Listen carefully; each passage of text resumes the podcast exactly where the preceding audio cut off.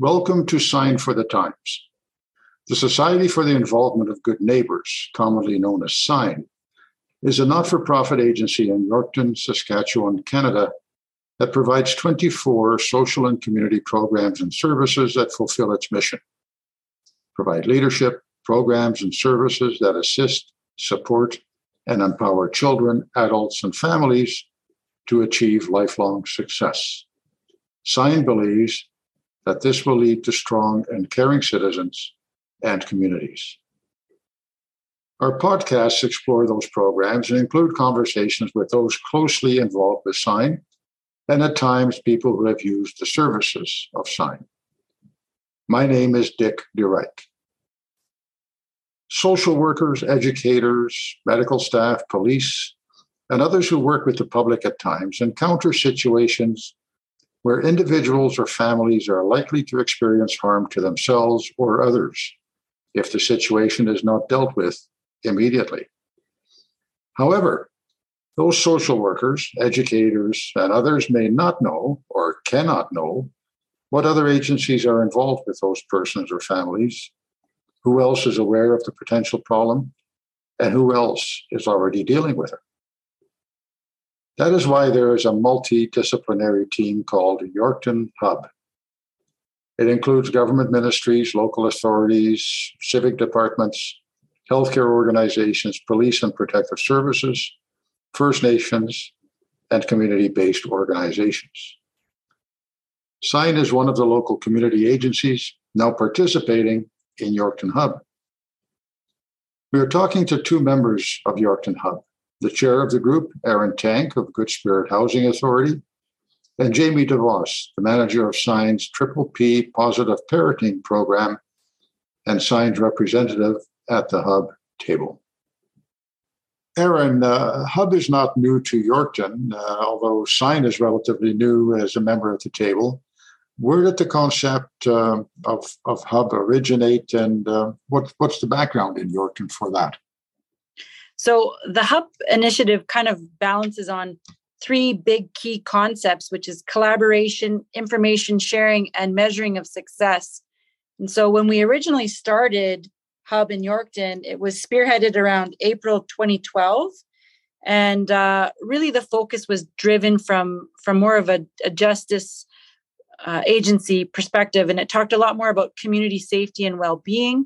And we had a couple key concepts. It was, immediate response to urgent crisis, mitigating elevated risk situations, reducing identified risks, promoting and maintaining community safety and well-being. And while we still do those things now, our shift has really moved away from that reducing recidivism in our communities to incorporating more of that, what we talked about, community wellness. And that's also where SIGN comes into play as well, because SIGN started off at the table and then took a hiatus and now has circled back. And, hub tables are not new to Saskatchewan. We actually have 14 hub tables that service 15 communities. We actually have three intervention circles as well that are on First Nations land. So really, Yorkton's initiative has been around for some time. And the unique thing about Yorkton is that it's always been a neat place to try something relatively new. Because of the location of it, Yorkton is kind of that catchment area that serves outlying communities as well, but it's not big. So it's just a medium-sized city that it has all the agencies at play that work collaboratively together nicely. And so the Hub fit really nicely. And when we started Hub, it was, we moved through some growing pains, but I think, as it's evolved, we've seen some tremendous successes over the years. Hub has worked on making sure that it's that delicate balance between sharing information while respecting people's privacy, while still being able to offer support when there's elevated situations of risk. The Hub has been very successful in Yorkton, and that's mostly been because of the community agencies that it works together with. I've been lucky to work on other Hub tables as a steering committee member, and oftentimes there's discord at the working table, but Yorkton Steering Committee table and the Yorkton Working Table for Hub work so well together. And that's part and parcel because people usually have a very dedicated interest in serving clients and supporting them. Since the inception of the Yorkton table, we've had 703 referrals. The majority of referrals come in from alcohol-related situations. The second most common case presented have to do with criminal involvement. The third is mental health issues. The fourth is emotional violence. And the fifth presenting issue is often tied to drugs and alcohol, but drugs are the prevalent issue. When we talk about who's presenting the most cases from the Yorkton Hub table, it's always a variation, but what we know is that RCMP usually leads that referral piece, and then mental health comes in at a close second, and social services also leads, then schools follow in play, and then community corrections. So we have a number of agencies that present all the time, but what we do know is no matter who presents the information, sign is almost always present at the door knock piece, and that's part and parcel because sign is part of the backbone of the community, offering support to the most vulnerable clients. Tell us what the process is. How does the team get together? How does it how does it organize its work?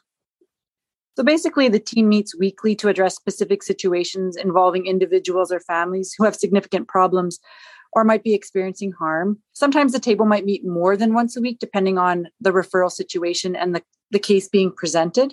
But for the most part, it's a weekly initiative. All the cases that are being presented are always following in line with an acutely elevated risk, which means that those individuals or families are at the level of risk to themselves or others that need response quickly.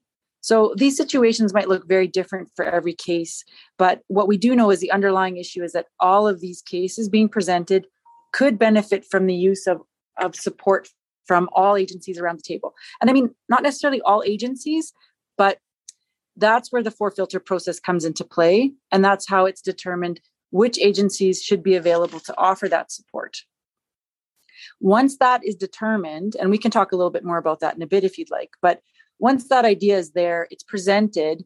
And because all the agencies are around the table, that means that we can mobilize more easily and we're able to offer that support in a very succinct and acute way so that we can address those issues. And we're hoping to always be able to offer that support within 24 to 48 hours. Determining level of risk, I'm sure, is somewhat of a subjective kind of judgment, I would imagine. Are there specific criteria or things that you look for before a decision is made that there is what you call an elevated level of risk? There really is. And I think what's important, and I'm just going to kind of review that piece that talks about what elevated risk is or acutely elevated risk. And really what we're looking for is always to determine the significant interest at stake. And what we're trying to do is be able to prevent and support any other causes of harm. And then the probability of harm occurring, that's always that balance that says there is a reasonable expectation of harm coming to an individual if nothing is done. And then the other piece moves into saying the significant intensity of harm. Every time we present, we're always looking to see the harm could constitute damage or detriment, not only to that person, but others. And it's also more than just an inconvenience. It's very serious. Multiple disciplinarian nature of risk is also taken into consideration. And that kind of takes a look at like the risk factors are beyond the originating agency's scope. So basically, each originating agency has done everything they can to provide support to this client or to this case. They've done what they can, and we're at a loss now. And without working collaboratively to provide all kinds of supports, we could lose this client, or their case could fall through the cracks, and they could miss being connected with the proper resources to take down the level of risk. What about confidentiality? What about privacy? I know that's a major concern in sign and social work, in justice work. Obviously, that's something that needs to be addressed by the Hub table. So I think this is the unique piece about what Hub is, and it's because we work on using a four-filter process. And this is done so that we can make sure that the sharing of information is done to always protect people's identities and privacy, but while being balanced against being able to offer support when there's imminent risk. So when a presenting agency has done everything they can within the scope of their agency to support a client or a family, they basically can take a referral form which outlines the barriers or the risks that this client is having, and they put it into play so that they can present it in a non-descriptive fashion to the table. So the table consists of the other agencies in the community to offer the support. So at the level one is basically that, you know, the agency has done traditional options to provide support. They have worked to reduce risks. They have linked them with services. They've provided them all the resources possible, but there's still that understanding that there's a probability of harm occurring for this client or family. Knowing that the referral is considered to be adequate at that agency level, and it's put towards level two, which is where the table can also sit and review. Filter two is basically using non-de-identified information about a case. Individuals around the table wouldn't know who we're speaking about or necessarily the information about the case, but they'll know general information so that the right players in the room are actually gaining access to it, or to possibly hearing the next level of what needs to be shared to support this family or individual. So at level two, it's bringing the risks that are known to the table and sharing it. This level, the table needs to decide whether or not this meets the threshold for elevated acute risk. And for the most part, by the time table members have brought something to this level, it usually does. But there are times when maybe something comes back and there might be something that's shared with the table, or referral also is made a recommendation. And maybe it doesn't get to that part where we're disclosing the other identifying information. So for the most part, once you hit the filter three, this is where agencies agree on the elevated risk and then who can assist. So this is the table. This is the members around the table that would stay. So that once the elevated risk is identified, agencies assess if they can assist and who should assist. Specific details are not necessarily still shared at this level because we're still making sure that only the right players in the room are actually present. Phase four, we usually talk about this when we call it the door knocking. So this is when we have come together, the right agencies are in the room. There becomes a plan put in place to best support the family or individual to support them. So there gets to be a plan put in place to do a home visit. That's what we call a door knock, or an offer of support. That might look different for every case, but for the most part, it's a very informal, genuinely compassionate approach, taking into consideration all the agencies that can offer support to this family or individual to support them. And then how to best execute that so that it is done in a fashion that's respectful and not considered overbearing or difficult. Because by the time we're hitting this door knock approach, usually this family or individual are in such a heightened level of risk or in crisis that this should be seen as something of, as a welcoming opportunity to help them. All too often, people in crisis work alone in crisis in silos. Agencies work alone in silos in crisis. The hub model is an approach that says we can work collaboratively to best support this client or family with everyone having the same agenda. Really, it takes away some of that push and pull that sometimes agencies have done in the years and past when you might have different case plans for one family, when really, if we work collaboratively, we can move the ball to the end line much quicker and actually do it with in such a respectful way that families and individuals can see that oftentimes agencies share the same goal, which is to support and help people. And really, that is that vision statement of the Yorkton Hub, which is, you know, community health and wellness. So the door knock is the final piece of it. And we are very excited to do the door knocks. Unfortunately, not all of our door knocks, not all referrals make it to the door knock. We have done about 703 door knocks since the inception of the Yorkton Hub. Jamie, you and Sign are relatively new to Hub. You're the representative. So what does it mean, this process? What does it mean for the programs of Sign and for their ability to utilize the Hub to address issues that Sign staff run into? It has been a very interesting learning process. I heard of Hub in previous work, just didn't really have a clear understanding as to what it was. So one, very excited to be part of it, and two, to have Sign part of that as well is absolutely awesome. So Sign programs benefit from being able to refer their clients to Hub to hopefully, again, prevent some of that significant harm to their clients. So essentially, Hub allows the Sign programs one more option, and potentially even that final option, to offer supports that Sign, the 24 agencies or programs that we have, just can't provide that family or client. So it's kind of that one last option to be able to provide that support for those families or the individuals when we just don't know what to do next. It sounds like, as Erin explained, that the services are offered, the door knocks, you're offering a service, It's not mandated. Can people that you want to help, do they actually turn down the assistance that's provided? Unfortunately, yes, it happens. So when we go on those door knocks, again, like Erin I talked about with the four filter process, it's only those people, those agencies that can provide some sort of additional service to the families or the individual. And so we're literally going and doing a door knock. And, you know, we try very hard to at least have some sort of conversation with the family or the individual. And sometimes that means going back once or twice.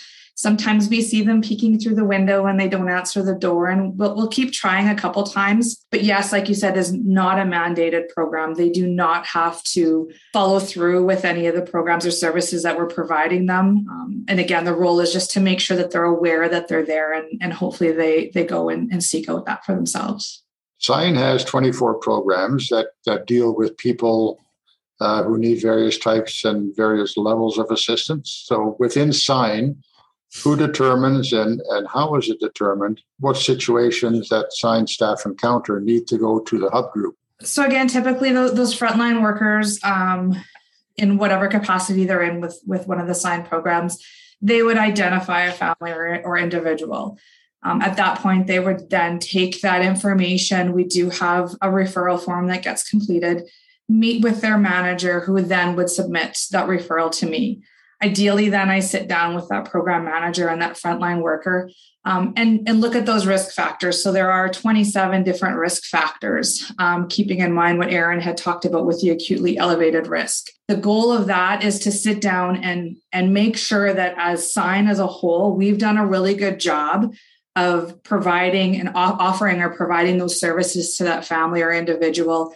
And maybe it hasn't worked out, and then we can move forward with Hub. But the idea is to sit down, make sure before we go any further, so that's at filter one, before we go any further, that as SIGN, we are able to support that family or individual before we take it to the table. So the resources of SIGN are fully utilized first before it kind of goes to the hub table. Absolutely. So, I mean, if somebody is having some difficulties with their money management, you know, have we accessed the trustee program? No. Okay, go and do that, and then we'll talk again. So if there's a program that the family or individual could benefit from that SIGN has, that has not been accessed, it will not be taken to Hub. They need to be able to access all the services through SIGN first. So the SIGN managers can refer, they know that we meet Tuesday mornings at the Hub table. They can refer at any given time. We don't get a lot of referrals from SIGN, truthfully. But I guess that's a good thing, though, isn't it? It is a good thing, and you know we hope that we're not getting nobody's getting missed. But yeah, it definitely is a good thing. You know, so obviously, SIGN as a whole is providing those services to families that they're needing. So, and I understand the process kind of works in both directions as well. That Hub may want SIGN to get involved in situations that don't involve SIGN clients necessarily, but that have been brought to the table by other agencies. Right. So when that referral comes to the Hub table from an agency outside of SIGN, we would then decide who, you know, following that four filter process, which agencies need to be part of that door knock and moving forward with this. And because SIGN has such well-rounded, so many different programs, we're at almost every single door knock. So I would then be that representation for SIGN to go on that door knock. So I'm not specifically talking about my program unless it's relevant, but I am providing program information for all of the SIGN programs that are relevant to that family or to that client. So attending that door knock, most of the time I'm providing information just by pamphlets specific to that program and the SIGN as a whole. Can you describe, without getting into detail or any risk of betraying any private information, what kind of situations SIGN may run into that you would take to the Hub table? I would say probably one of the main ones would be housing.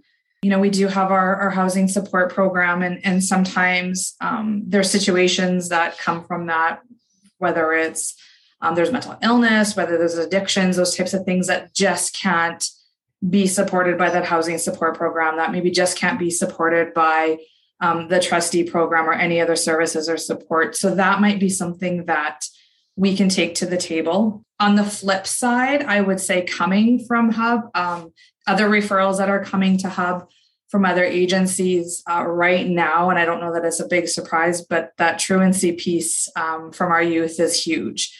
So with COVID, we've seen some kids haven't been at school in 2 or 3 years, and that's definitely something that will come to the table that we'll try to offer some supports for as well. Thank you, Erin. Thank you, Jamie, for telling us about Yorkton Hub. It's good to see that despite some common misperceptions, these agencies and ministries and organizations don't work in isolation. They do communicate and work together to resolve the very human problems that individuals and families face. If 2 heads are better than 1, I guess, 8 or 10 or 12 heads are that much more effective in tackling these kinds of severe problems that people encounter. New Sign for the Times podcasts are published regularly. In upcoming podcasts, we will talk with those who have been assisted by science programs and with the program managers and staff who provide that assistance. If you have comments or suggestions, please feel free to email communications@signyorkton.ca or use the contact options on our website, signyorkton.ca. We are also on Facebook, Twitter, and Instagram, all @signyorkton. Thank you for listening, and we will talk again soon.